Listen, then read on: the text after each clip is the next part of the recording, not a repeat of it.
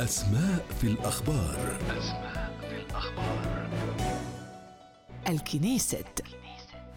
هو نظام السلطة الإسرائيلية وهو نظام برلماني متعدد الأحزاب يعمل على التشريع ومراقبة الحكومة. عدد نواب الكنيست 120 نائبا. ينتمي كل منهم إلى حزب مسجل ويعمل ممثلا لهذا الحزب. تتم الانتخابات العامة للكنيست كل أربع سنوات وينتخب أعضاؤه رئيسا للحكومة من بينهم ويقرون تعيين جميع الوزراء.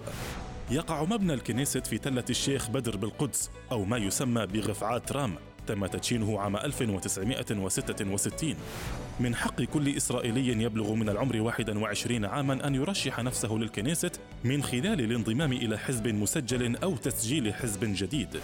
يحق للجنة الانتخابات العامة أن تمنع أي مواطن أو حزب من دخول الانتخابات إذا كان يعارض تعريف دولة إسرائيل كدولة يهودية وديمقراطية. أسماء في الأخبار. أسماء